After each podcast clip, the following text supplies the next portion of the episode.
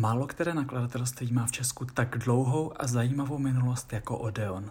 Se svou více než 90 letou historií, letos to je 95 let od založení, patří mezi nejstarší nakladatelství u nás. Odeon přežil nacistickou okupaci, komunistické znárodnění, cenzuru, po sametové revoluci vystřídala řadu majitelů a i potom všem si drží pověst nakladatelství, které se nebojí experimentovat a které čtenářům přináší ta nejzajímavější díla světové literatury. Ahoj knihomolové, já jsem Radek Blažek a vítám vás u dalšího dílu vašeho oblíbeného literárního podcastu Knižní klub. Dnes společně proskoumáme dlouhou a zapeklitou historii nakladatelství Odeon. Odeon, všichni asi znáte, vydává knihy například Haruki Murakamiho, Celestin G, eh, teďka vydal nedávno Malý život a zároveň taky vydává klasiky v moderních překladech, takže třeba obraz Doriana Greje, Velkého Gatsbyho a tak dále. Odeon patří mezi mé nejoblíbenější nakladatelství a to dokonce natolik, že jsem o něm před pár lety psal bakalářku. A právě při přípravě, při práci na té bakalářce, tak jsem objevil spoustu zajímavostí z historie tohoto známého nakladatelství a tak jsem se rozhodl, že se o ně s vámi dnes podělím v tomto podcastu. Tak se pohodlně usaďte a přineseme se společně o 100 let zpátky do jazzových 20. let. Příběh nakladatelství Odeon začíná výhodným sňatkem.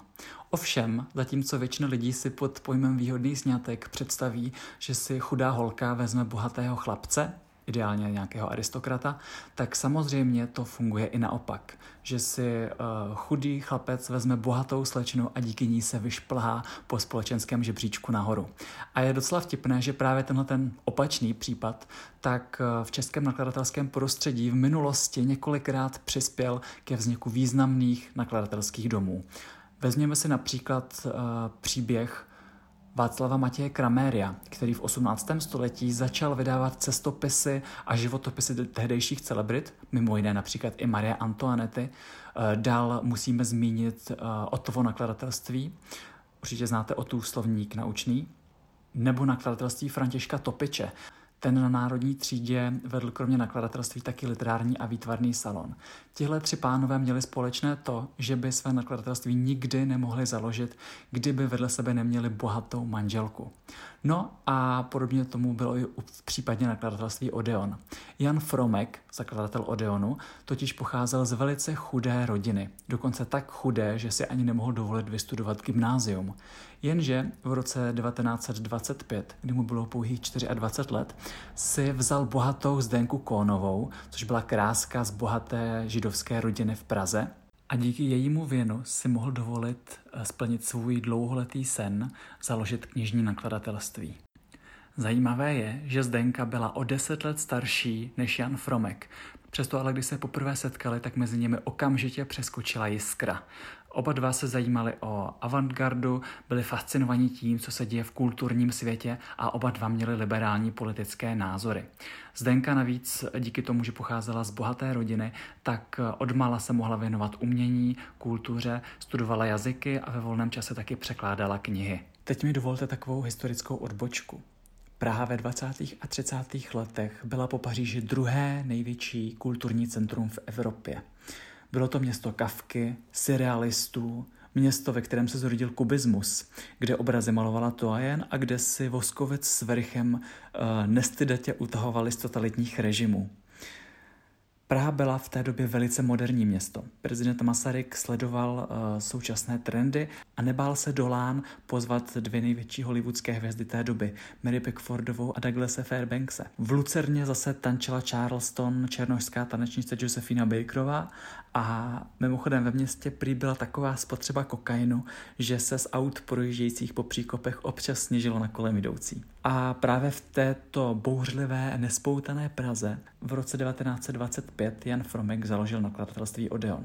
Jan Fromek často chodil na skleničku s Vítězslavem Nezvalem, Vladislavem Vančurou nebo s výtvarníkem Karlem Tajgem. A říká se, že při jedné takové pitce vymysleli, že se jeho nové moderní nakladatelství bude jmenovat Odeon. Dnes už těžko říct, eh, jak ten název vznikl. Jsou dvě teorie. Jednak tak, že Odeon byl v antické době eh, označení pro divadlo nebo prostor, kde se odehrávalo umělecké představení, ale zároveň to bylo taky slavné a vyhlášené divadlo v Paříži. A v Paříži byl Fromek stejně jako většina příslušníků meziválečné avantgardy pečený vařený. Takže těžko říct, odkud se nechali inspirovat, ale každopádně eh, nakladatelství pojmenovali Odeon ale vlastně ani není tak důležité, jak vznikl ten název, jako spíš to, že v roce 1925 v Odeonu začaly vycházet první knihy. Do edičního plánu se dostala díla jak e, zahraničních spisovatelů, například francouzského serialisty Guillaume Apollinaire, tak českých autorů. Zmiňme třeba Fronkova kamaráda Vítězslava Nezvala. Knihy vycházely na tu dobu v dost odvážných grafických uh, podobách, protože musíme zmínit, že v té době tak čeští čtenáři byli spíš zvyklí na takové ty tradiční, konzervativněji pojaté knihy, uh, často ilustrované. Tak to vydávala ta tradiční česká nakladatelství, zatímco teďka tady přišlo něco úplně nového. Byly to takové jednoduché, eh, minimalistické grafické úpravy, na kterých se často podíleli přední výtvarníci té doby jak jsem už tady zmiňoval, Fromek měl spoustu kamarádů mezi umělci, takže na obálkách a na grafické úpravě se podíleli například Toajen, uh, František Kupka a nebo už zmiňovaný Karel Tajge. Mimochodem, Karel Tajge taky uh, manželům Fromkovým jako svatební dar navrhl první logo Odeonu. Ale není to to logo, které známe dnes. Je to trošku jiné, podle mě hezčí logo, ale to samozřejmě posuďte sami. Já pokud si vzpomenu, tak vám ho dám uh, semka na Instagram nebo do storyček aspoň nebo něco takového abyste se na něj mohli podívat, protože podle mě je fakt moc pěkný.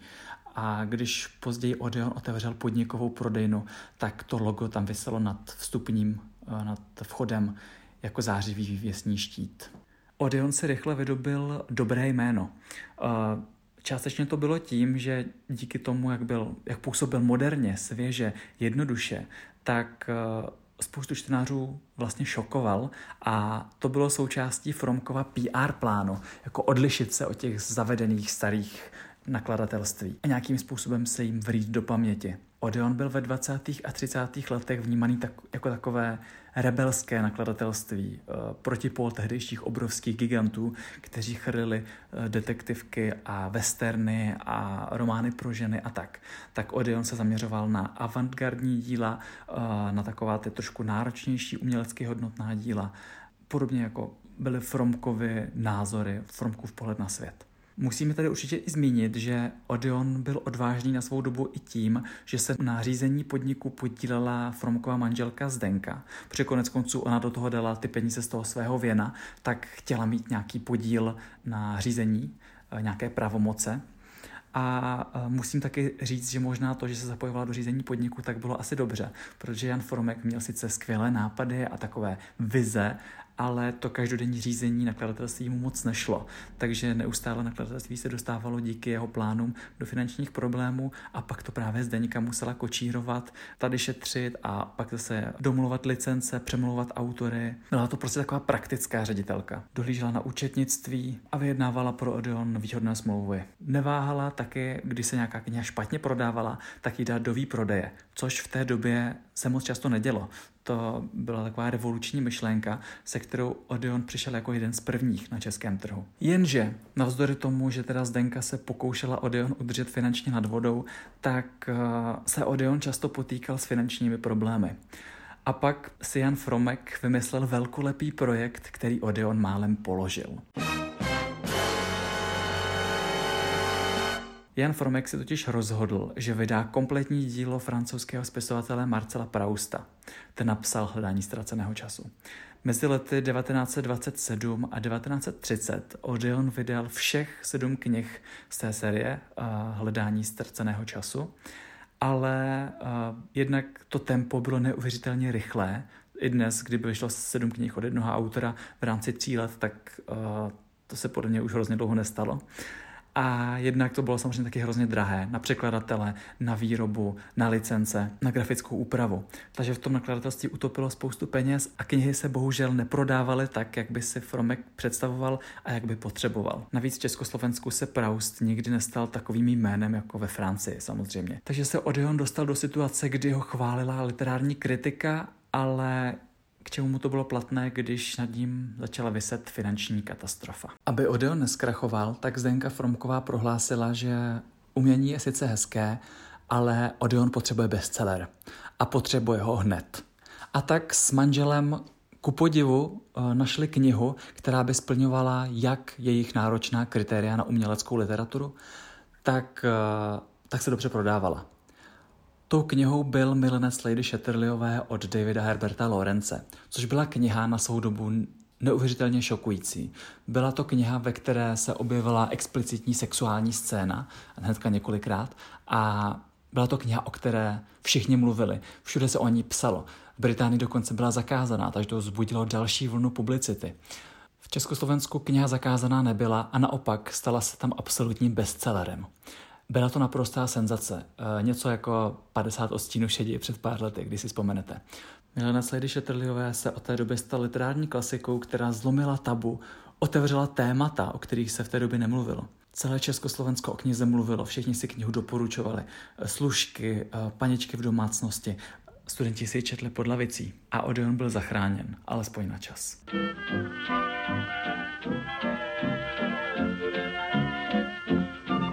Na začátku 30. let do Československa přišla hospodářská krize a pořádně zamíchala kartami na nakladatelském trhu. Velká nakladatelství se začala soustředovat na vydávání populární literatury, takže na detektivky, westerny, v té době byly populární westerny, na romány pro ženy, protože ty se prodávají dobře za jakékoliv ekonomické situace a uh, snažila se nějakým způsobem přežít. Jenže to manželé Formkovi nechtěli. Ti chtěli, aby Odeon si pořád držel nějakou úroveň a tak se snažili, stejně jako v případě knihy Milenec Lady Shatterleyové, uh, najít nějaký kompromis mezi tím, aby si ta kniha prodávala, ale pořád měla nějakou uměleckou hodnotu. A tak v Odeonu ve 30. letech vycházely například knihy uh, Jamesa Joyce, nebo básně Jaroslava Seiferta a výborně Odeonu fungovaly přepisy divadelních her Voskovce a Vericha. Odeonu se celkem dařilo držet nad vodou, nebo respektive procházel si takovými obdobími, kdy měli víc peněz, kdy měli méně peněz, ale jakž takž pořád dokázali fungovat někdy v polovině 30. let, tak Odeon uh, rozjel speciální edici knih pro bibliofily, které vycházely v limitovaném počtu výtisků uh, s krásnou grafickou úpravou a mimochodem pokud dodnes na některou z těchto knih narazíte v antikvariátu, tak často stojí tisíce, někdy dokonce tisíce korun, protože se na výtvarné stránce podílel například Toajen nebo Jan Zrzavý, František Kupka a další které už jsem tady dneska zmiňoval. Kdybych měl tohle období nějakým způsobem schrnout, tak by to byla taková houpačka. Jednou byl Odeon dole, jednou nahoře. Řekl bych, že časy teda spíš dole, ale uh, pořád v rámci možností, uh, jakž takž fungoval. Redakce se často stěhovala, ale uh, podařilo se otevřít podnikovou prodejnu v centru Prahy v Jungmanově ulici, která se stala jakýmsi místem setkávání tehdejší pražské smetánky, pražských intelektuálů. A pak přišel rok 1939, osudový rok, a s ním nacistická okupace. A Odeon samozřejmě ležel nacistům jako trn v oku. Konec konců vydával díla zakázaných autorů, často židovského původu nebo homosexuálů, umělců, kteří svou avantgardou a přístupem k umění rozhodně nesplňovali Hitlerovu představu o dokonalém arijském umění.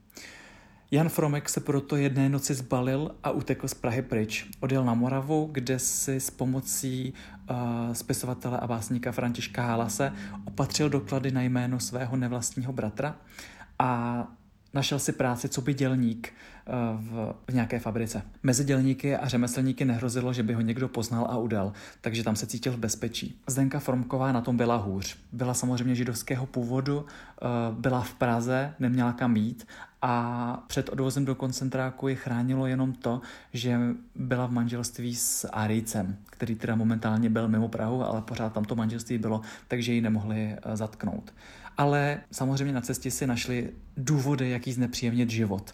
Takže uh, Zdenka často čelila šikaně úřadů, uh, diskriminaci a rozhodně nemohla vést nakladatelství. Nakladatelství tedy spadlo pod uh, úřední zprávu, kde uh, v podstatě jenom dojelo ediční plán podle instrukcí obou manželů a v roce 1940 Odeon zanikl. Ale nebojte, nebylo to nadlouho.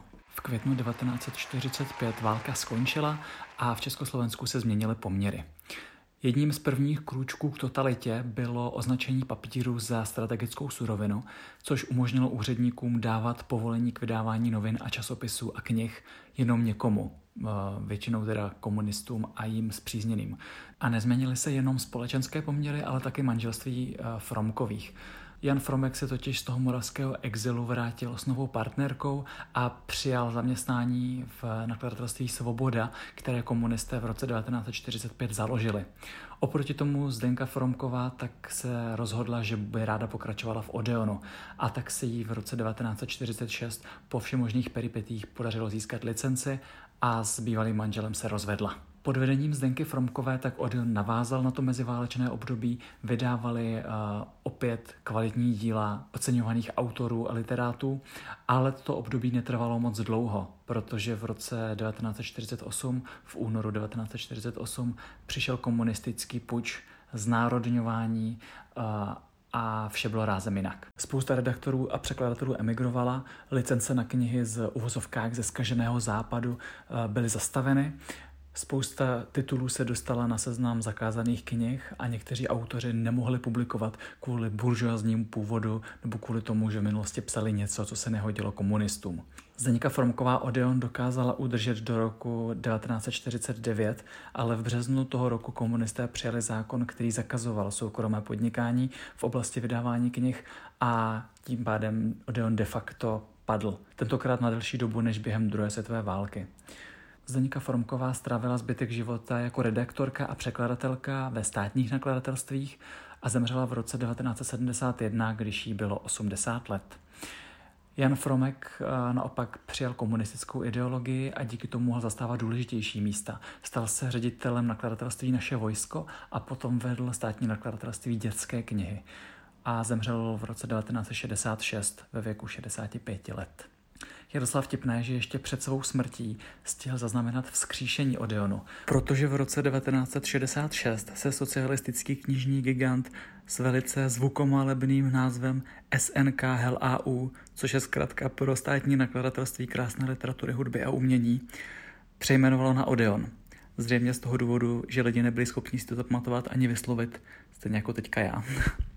A těžko říct, jaké z toho měl Jan Fromek tehdy pocity, jestli byl hrdý na to, že jeho nakladatelství znovu ožívá, a nebo jestli se styděl za svou liberální minulost. Každopádně faktem je, že nový Odeon, který vznikl v 60. letech, tak se od toho avantgardního Odeonu z 20. a 30. let výrazně lišil.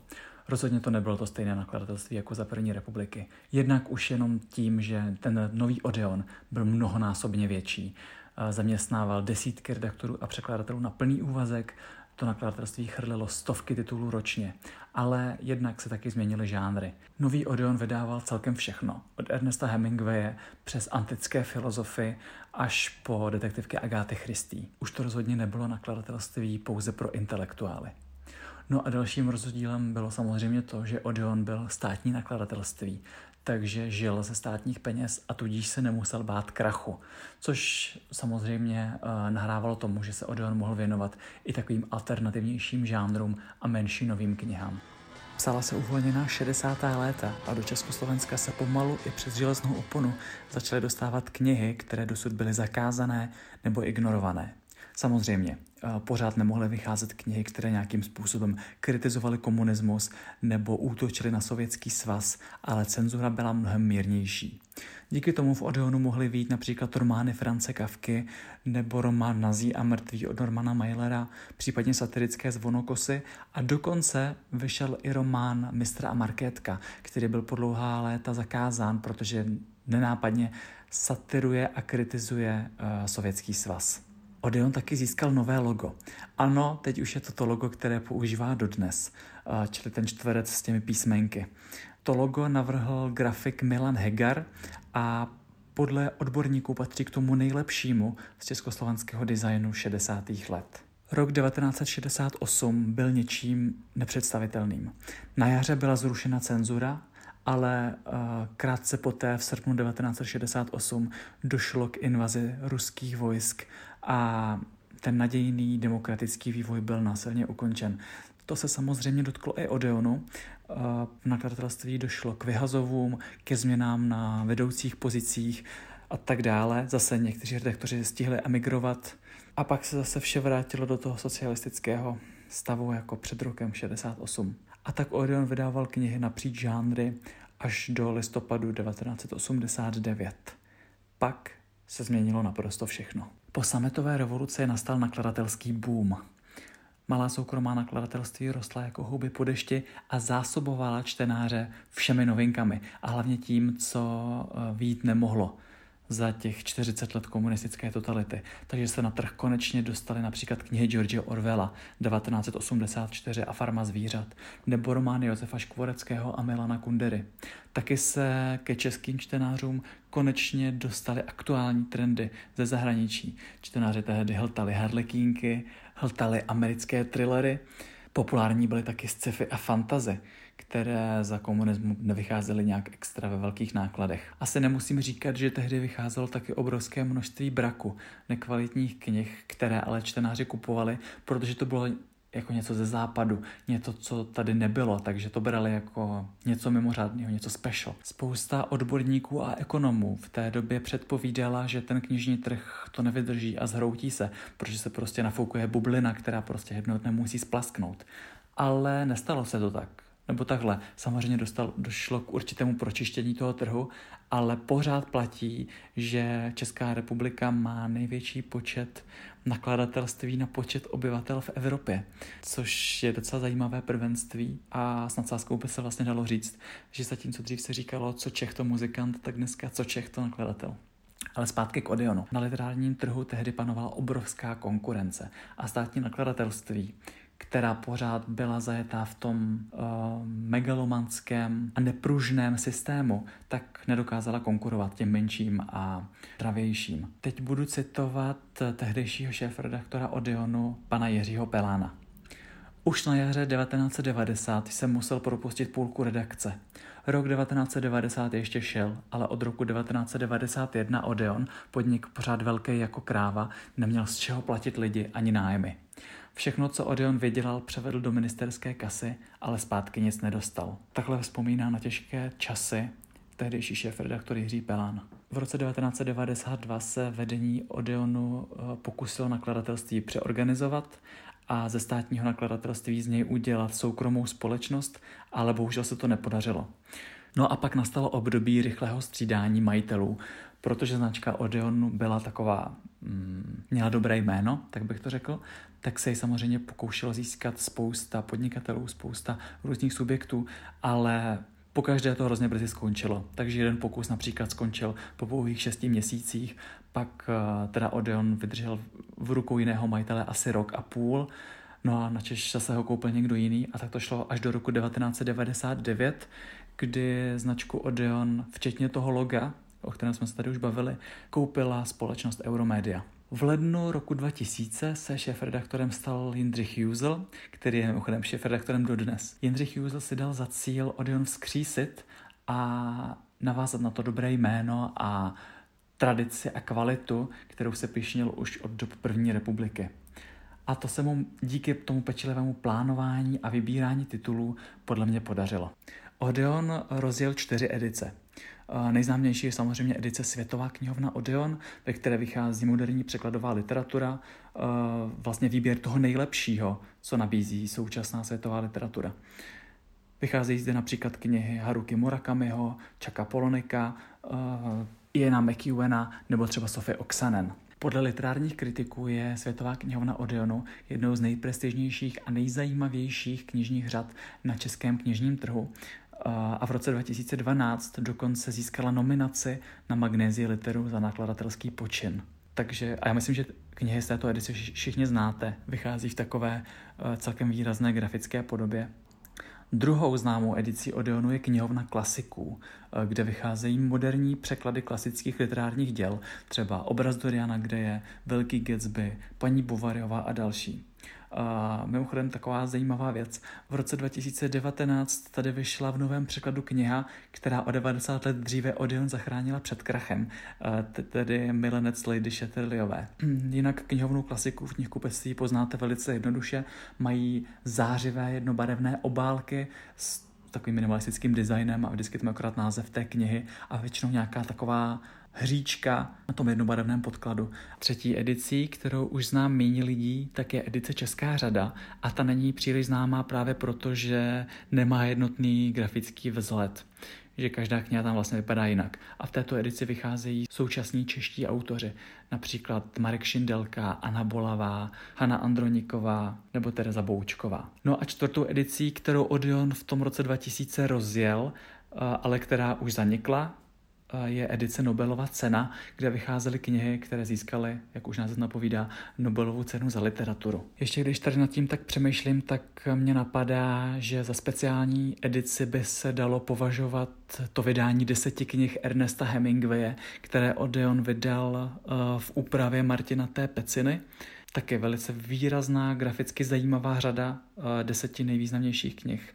Ernesta Hemingwaye, za kterou Odeon skladil řadu ocenění a pochvalných recenzí. Když se nad tím tak zamyslíte, tak eh, současný Odeon vlastně zažívá nejdelší období nepřerušené existence. Uh, už přes 20 let může svobodně vydávat to nejlepší z české i světové literatury.